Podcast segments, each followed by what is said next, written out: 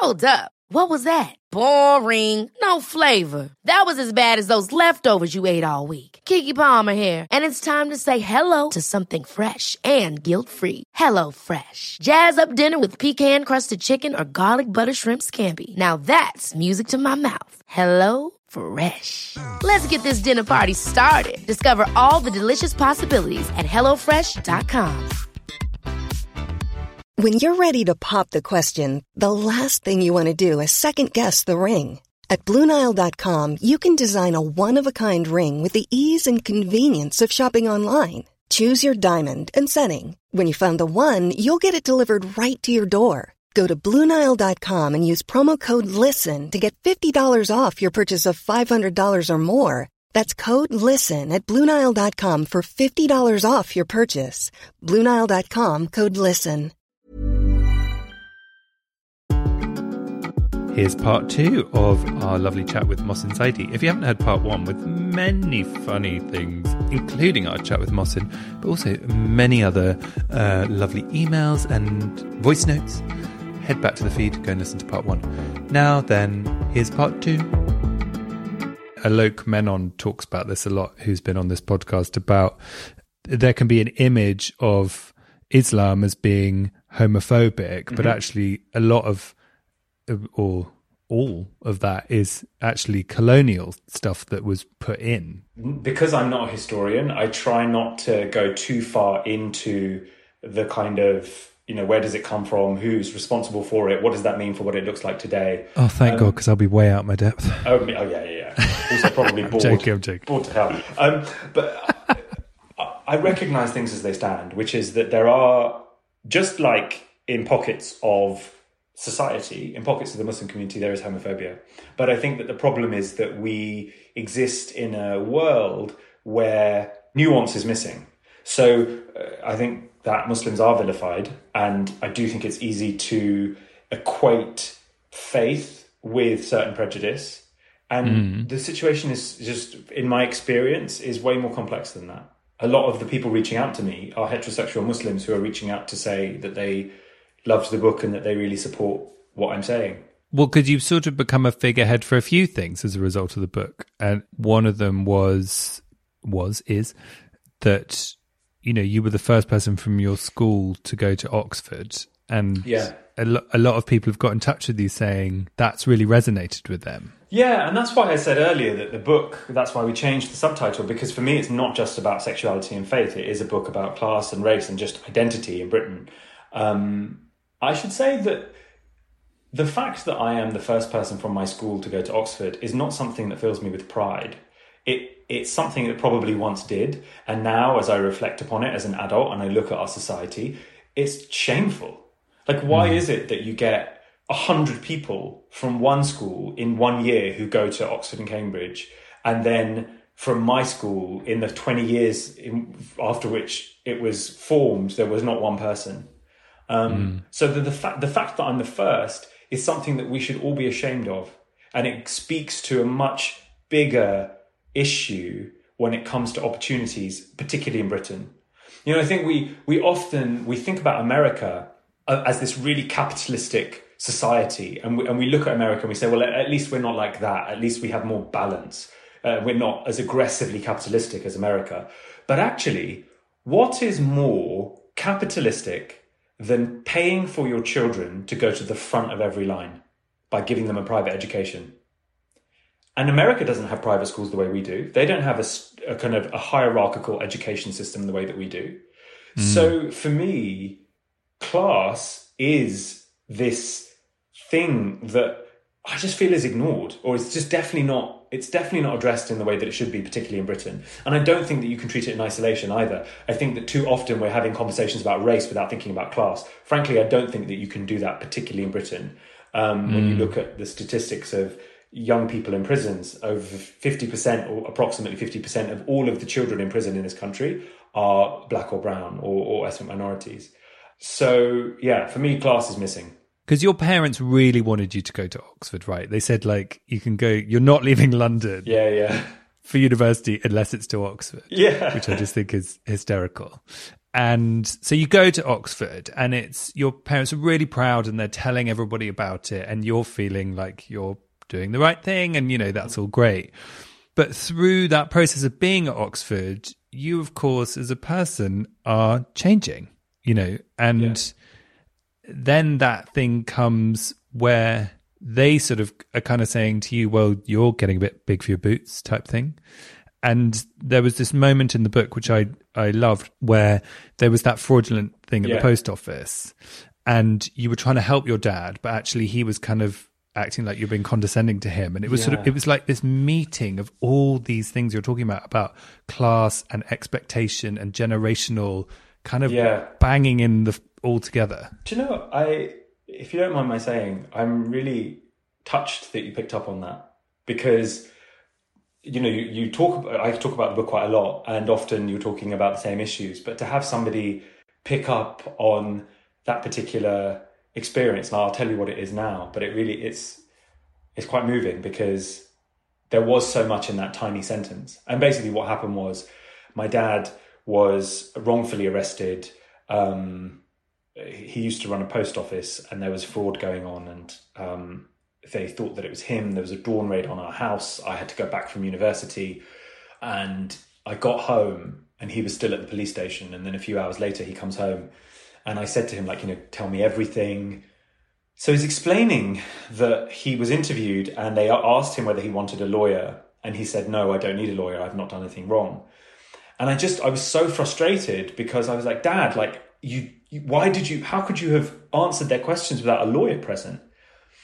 And his response was to say don't speak to me like that. Just because you went to oxford just because you go to oxford does not make you better than me is essentially what he said. And you're right it was that was a really difficult experience and there's so much complication so many layers of complexity in it. Mm. and he was saying that you know this happening, us being accused of being fraudulent, just confirms what people think of Pakistani people, and we can't let that happen. And and and almost for him to not choose to take the lawyer was to prove that he was so innocent, right? Yeah, and, absolutely. And hmm. and the thing is that that mentality of having to do everything that he can to demonstrate his integrity was built on 20 years of racism in this country right? Like yeah. it was built on having come to this country, being force fed this hatred about who he is and about what he and his skin color stand for. And then being involved in a situation where, in his mind, all of those people are standing at the sideline saying, Well, see, told you so, look at him. Hmm. And that in turn is driving a wedge between him and his son. Yeah, and it's, it's it's interesting actually because I remember growing up, my dad used to say, "You'll never be one of them. You'll never be white," and he said it specifically to me because he used to think that I was I was how to put it. He used to say that um, I was trying to be white because right. I was interested in culture and I was sometimes questioning of faith, and my interests weren't the same as some of his and so yeah and all of that all of all of that his seeing his son turn into this man that he didn't want his son to be and particularly the queer bit actually um, all of that was based on this experience of being told by the british establishment or the british by british society that you are not one of us and then seeing a son raised to become one of them and it's interesting because I said to him, like, you know, we had a conversation about this, and I was like, well, what did you expect to happen? You sent me to a British university. You sent me to like one of the best British universities. Did you not think I would, like, what did you want from me to get from that experience? And he said, I wanted you to take as much as you could, but I didn't want you to give anything. And what you did was you gave everything. And you, and in, of yourself, and, of myself, and in giving everything, you became one of them. Wow. I mean, that's wild. Mm-hmm. When also you're like, I'm just trying to tick boxes over here. Yeah. You know what I mean? I'm just, just trying to do what you asked me to. Yeah, exactly. Exactly. I'm really there because of you. Exactly. But it's, you know, it's, it's bizarre. Like you send a child into this environment because you want them to be able to take advantage of the, the benefits that that can bring, Mm. but you don't want them. It's almost like you want the, the advantages to be selective. You want them to get the education in law, but not in life. You want them to build connections, but not meaningful friendships. I mean, obviously, it's way more complex than that, but that's how it felt to me. Was you're sending me into this space for three, three, four years, but you want me to stay away from all of the things that are available for me to take advantage of there.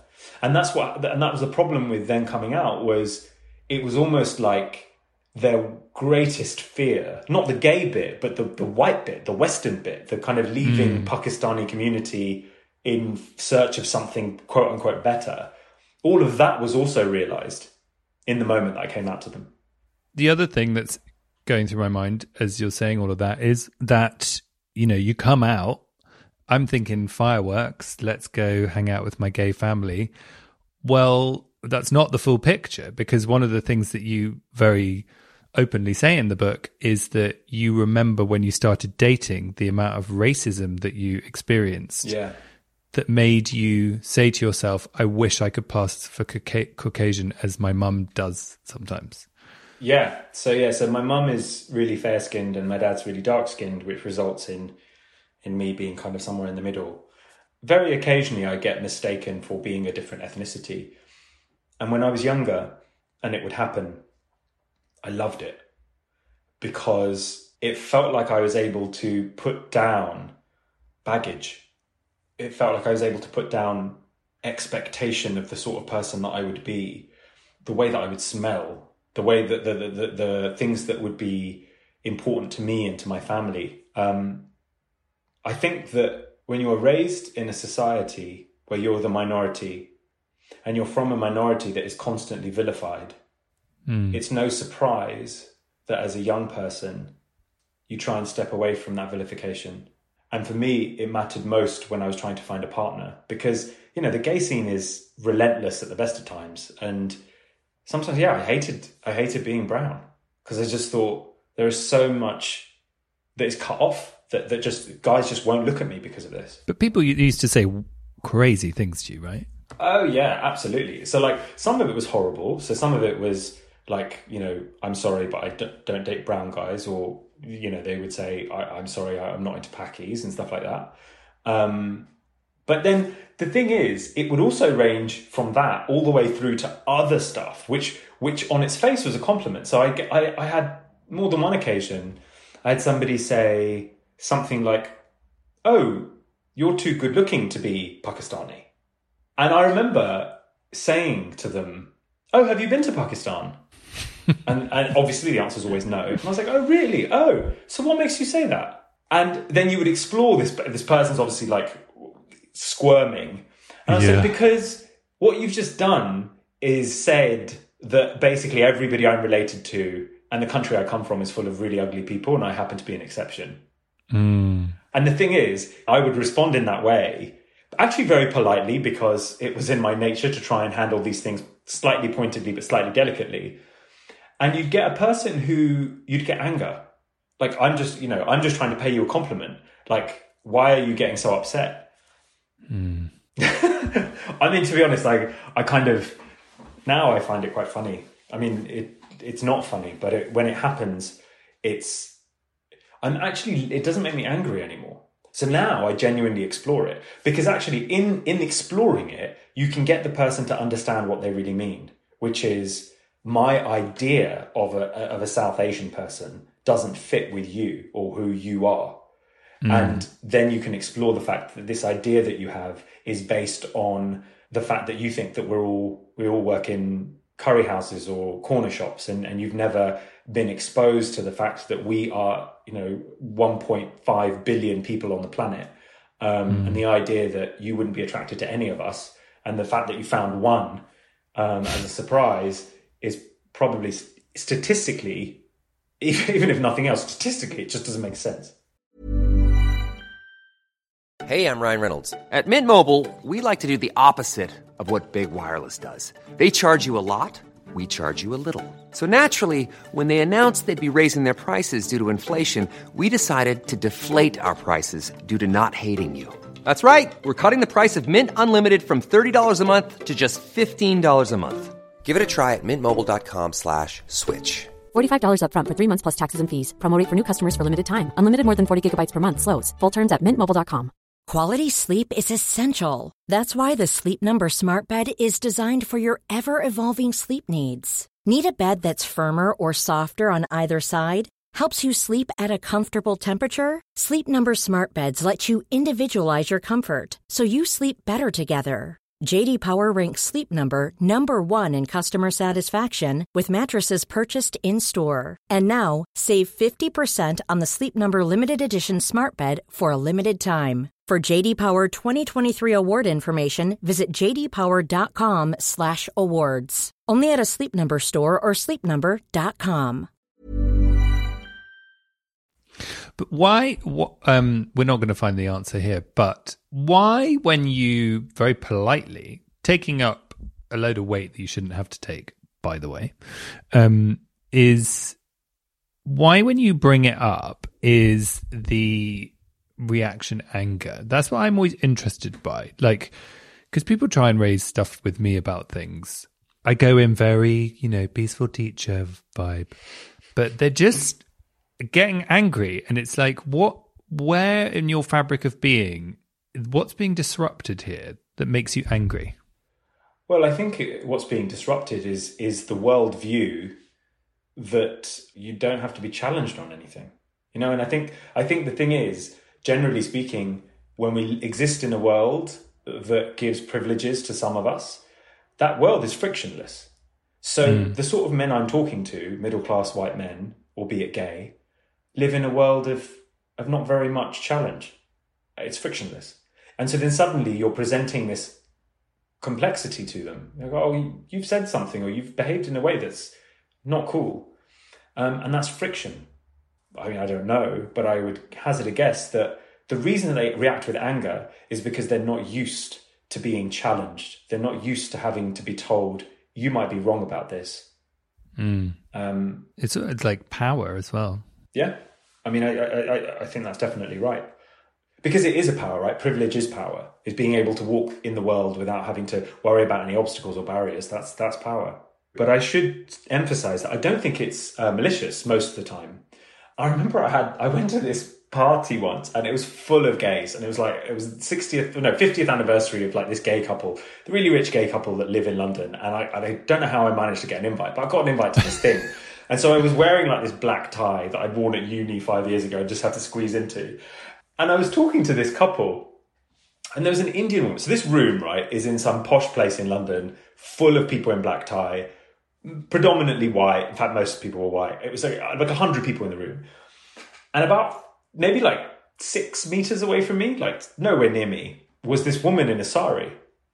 And this guy, this this couple in this guy, I was talking to them. They were like asking me how I knew the people whose party it was, and I was like, I actually don't. I don't. You know, just. And then one of them said, um, "Oh, is that your wife?" About the woman in the sari. And I looked at the woman, and because I hadn't really realised who they were talking about, and I looked at them, and I just went, I laughed, and I was like, "Wait, what do you mean? Is that my wife? This is a room full of gay men. Why is that your first question? Like, I'm gay." And they were like, oh, oh. And I was like, you literally, and the thing is, I was, I was finding it so funny. So I was calling mm. them out on it, but in like a, I thought, a funny way. I was like, you literally just saw a brown woman in a sari and saw me and thought we must be together. Like, you would rather go to that than the fact that statistically, in a room of like 150 men, I would be gay. Like, what? Um, and I thought God. it was funny, but they did not. And one of them actually walked off, complained to the guys whose party it was Really? And actually, t- yeah, it turned out that the guys whose party it was were totally like cool and could te- and could, they understood where I was coming from and that I was and that I genuinely thought it was funny. But I remember going back and telling my friends about it afterwards, and and they're like, "Mohsin, that wasn't funny. That was terrible." I don't know. I mean, he wasn't being malicious; he was ignorant, mm. and I'm sure he won't make that mistake again. So I, I think the, the reason to say that is because fundamentally, yeah, okay, some of these things happen, but they're not like when I think about race, the things that matter to me the most are life, liberty, and economic opportunity. So mm-hmm. in this country, you your life expectancy is lower if you're from an ethnic minority background and you're poor. Um, you're disproportionately more likely to go to prison. You're disproportionately more likely to be poor. And those are the things that matter to me. So when people talk to me about microaggressions and even somebody in a bar like telling me that they're not into me because I'm brown, now from from this vantage point, I'm able to say that those things matter to me less than whether or not that person cares about the fact that most of the kids in prison are, are, ethnic minorities. Now, I'm not saying that doesn't matter, but it just matters less to me. Yeah, and also people don't think that happens. That's also the other thing. I think people don't understand those microaggressions happen all day, every day to people. You know what I mean? Yeah. Um, and I think it's important, like you say, to have some perspective. You know, I'm lucky that I don't get many of them, but when I do get the ones that white gay men get, I'm like, this is boring. I find microaggressions a bit of an odd term though, because it's like, well, if it was really aggressive, it's not micro. And it's not really aggressive because most of the time it's not intentional. And aggression, I think, requires some intent. So I find it as an odd term. I'm always trying to work out why the world is the way it is, you know, which is a fool's errand, but there we go. Yeah. And I Well, if you figure it out, let me know. I'll put it on Instagram. I think what it is is that people who don't think the world is any different than what's in front of them on a daily basis. Mm-hmm. that is what gets up my nose. And unfortunately, it can make me a little impatient because I feel like I can see it coming a mile off. Which makes me part of the problem. But I think it's that. It's like that's what a microaggression is. Is someone just assuming they know how the world works because it's based on what is in front of them on a daily basis. Whereas actually it should be like we should remain open-minded, seeking to be informed and enlightened at every corner, surely? Yeah, yeah, definitely. I mean, I'm not going to disagree with that. Um, I just think that You're you like, know, no. no, no. You know what it is? no, It's but I just- think that's what I'm, I suppose I'm trying to define a microaggression. Yeah, I guess I guess the thing is because, as I say, class is really important to me. When I think about how much poverty there is in this country, when I think about the fact that we are one of the richest countries in the world, and yet we still have lots of people, um, lots of children who live below the uh, the poverty line and who are um, having to queue up at food banks with their parents. I, I do kind of worry that some of the priorities that we should as a society and as a community of people be thinking about are lost. Um, so it's not it's not that those things don't matter to me it's that those things don't matter to me as much. And once we've sorted out the fact that you know we have food banks here like once once those have gone and the societal structural problems that do reinforce and are caused by things like racism and homophobia and sexism once those are sorted then i'll have more time for things like microaggressions Yeah, but I do think, listen, you're being the bigger person, and it's great. but I do think they are from similar places. I think it's about compassion. I think that people don't care about people in food banks because they sort of can't believe it's happening. People don't think it's up. You know what I mean? That's what I Yeah. think is. No, I think that's probably this, right. There's this lack of compassion beyond your own nose that I think has been around forever. I don't think that's new. You know, listen to me on my high horse. Tell me about you now because you're doing many things now. Well, what am I doing now? I so my, my full time job is I'm a, a management consultant at a firm called Hackler. Yeah. Um, so I stopped being a barrister a little while ago, but then I do it's the stuff that comes up with the book like this, um, and so so I do some of that, and and that's really lovely. And I'm still writing, although f- the eternal problem is finding time when you're not a full time writer. And yeah, I'm on the board of Stonewall. I'm a governor at my old school. I I, I think there's there's a few things that I do. I guess one of the things that's keeping me really busy is that there's a few production companies that are interested in um, turning a dutiful boy into a TV show, and that's amazing. Um, and it's really odd to be sat in a room where people are talking about the character and the character's narrative arc, and you're like, "Oh, Yes. that's me." Um, that's really weird. Uh, yes. but that's that's keeping me quite busy as well because I'm trying to make sure that it's done in a way that is respectful of the book, but also of my family and of my community. Because you were a criminal barrister, Yes. but then you become a management consultant. Will you just define what a management consultant is for people listening? Because I didn't really know what one was. Yeah, so well, so a management consultant, well, it really depends, but in my case, it's helping ordinarily the CEOs of companies or the chairman of company boards with really important business decisions. So kind of problem solving and identifying opportunities for businesses. So that's that's in basic terms what a management consultant does. So you're like Richard Gere in Pretty Woman. yeah, I just need Dyson Gray. Oh my god, if only he's gorgeous. Never done it for me, but anyway, sorry. That's Really? side, that's a sidebar. Yeah, don't don't get it, Richard. If you're listening, I apologise. Richard, if you're listening, text me.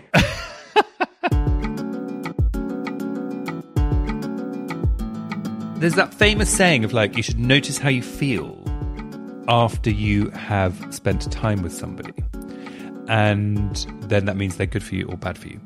After being with Mohsin, I just felt invigorated and alive. And I know Fearne Cotton talks about this quite a lot on her podcast because she talks to amazing people who kind of just inspire you, you know? That's how I feel after that chat. And I hope you feel the same. Oh, I'm looking at a Google Doc and it's starting to move. That means someone else is in my Google Doc. Katie's doing it. Katie, she's adding things. Stay in touch over this here festive period. Hello at homosapienspodcast.com. Send us your agony uncle questions. Send us your comments. Contribute to that thing about godparents. Get in touch on Instagram at Homo Sapiens, Facebook at Homo Sapiens Podcast. Next week, to bring in the new year, we'll be chatting to Torrey Peters. Tori is an incredible writer who wrote the I'm going to call it Fleabag esque international bestseller, Detransition Baby. Basically, it's the story of the lives of three women, transgender and cisgender, collide after an unexpected pregnancy forces them to confront their deepest desires in one of the most celebrated novels of the year. It is everywhere, all over America, is the book to read. And it's just the way she writes is it's just amazing and really quick and easy. Not that it has to be, but it is. Um, we had such an ama- amazing chat. Proper chemistry, I would say, between us. I just adored her. Um, and we'd never spoken before or anything. And it was just, you know, when you hit it off with someone? So that's next week. You're going to love it. And if you don't, write in and tell me, and we'll talk about it, because that's how it works here. Listeners, I just want to take the opportunity to say thank you for what has been a very strange year, but what has been an incredible year. Uh, having you all here has just been beautiful. And thank you so much for all of your letters, letters, all of your emails, all of your messages. We are one big family, and I feel like it's a big family that grows and grows and grows as the years continue. And I'm so pleased that there is always room at the table even a bit of grub for every single one of you. So thank you and have a happy new year. What's your plan for New Year's? Oh my God. And I have to plug my own TV show. New Year's Day, The Tourist on BBC One, starring Jamie Dornan, Shalom Brune-Franklin, Danielle MacDonald. It's set in the Australian outback, directed by moi, written by my best mates, Harry and Jack. And it is about a guy who wakes up in the middle of nowhere with no idea who he is or where he's come from. And it's kind of a bit like a cross between that film Memento and Fargo. Have I even, is that too much of a spoiler? Well, I'll let you be the judge.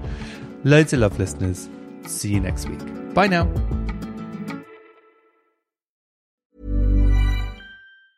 Ever catch yourself eating the same flavorless dinner three days in a row?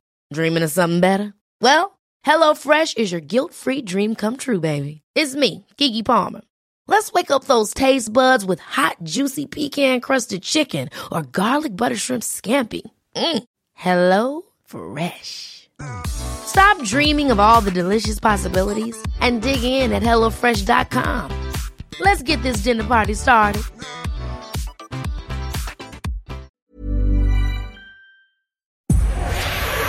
Powered by Spirit Studios.